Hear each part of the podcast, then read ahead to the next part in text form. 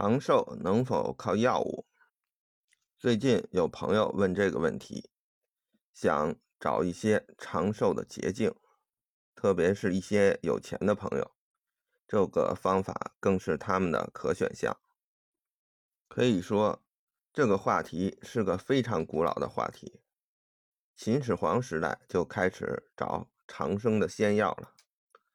而最近确实出现了几种号称能长寿的药物，而且销售比较好。其实这个问题并没有肯定或者否定的答案，要辩证的去看。比如目前销售最好的一款药物，是因为它含有烟酰胺单核苷酸。烟酰胺单核苷酸在人体细胞能量生成中。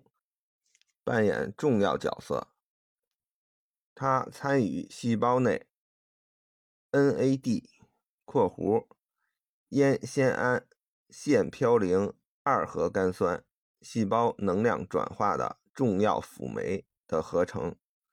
科学家实验证明，此物质让老鼠体内各种脏器的 NAD 酶增加。从而抑制神经和血管等老化，还能改善糖尿病症状。所以，对身体有相关机能老化的人士，应该有延寿的效果。我的专辑以前讲过，西方科学界对人体衰老有两个结论：一派是以威尔和为代表的细胞病理学说，也就是说，提高细胞活性。延缓新陈代谢可以提高寿命。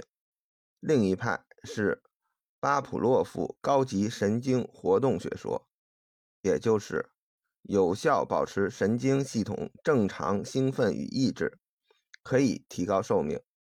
所以这种药很明显是通过增强细胞能量、提高活性，走第一条威尔和延长寿命的路。而第二条没有照顾到，这就变成了一条腿走路。有神经系统问题的人，光吃这个药就有可能效果一般。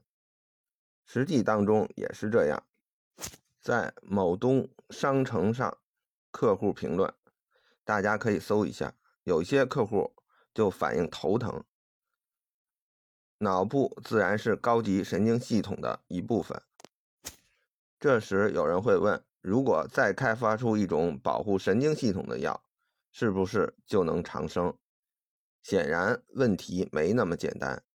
以上只是从西方医学角度讨论了一下这个吃药长生的问题，而西方医学一般只照顾到了微观，而人体是一个宏观事物，需要整体的看。我在前面的专辑里说过，最高级的中医。认为人体是由三个身体组成：肉体、阴阳体、空体。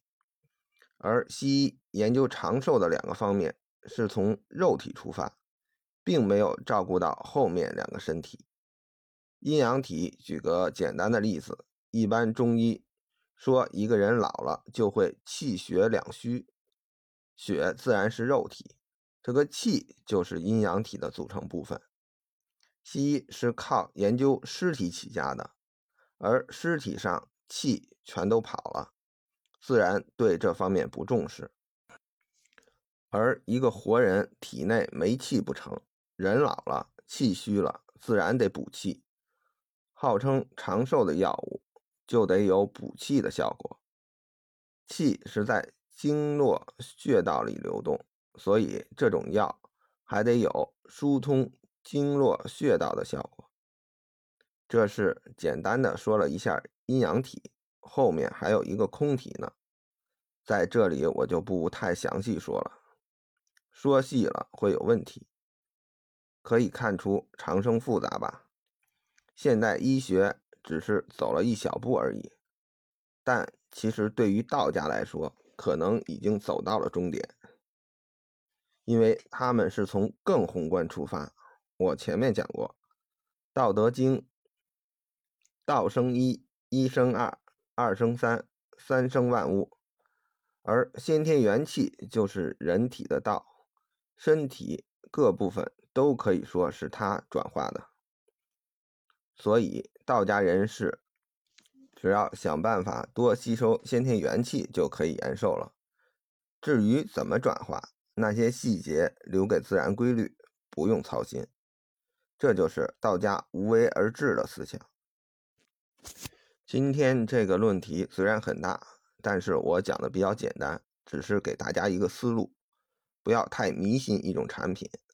每个人的身体情况不一样，除了道家这种站在最宏观层面，其他的还是要辩证一点，具体问题具体分析，多学知识，多研究，体会自己的身体。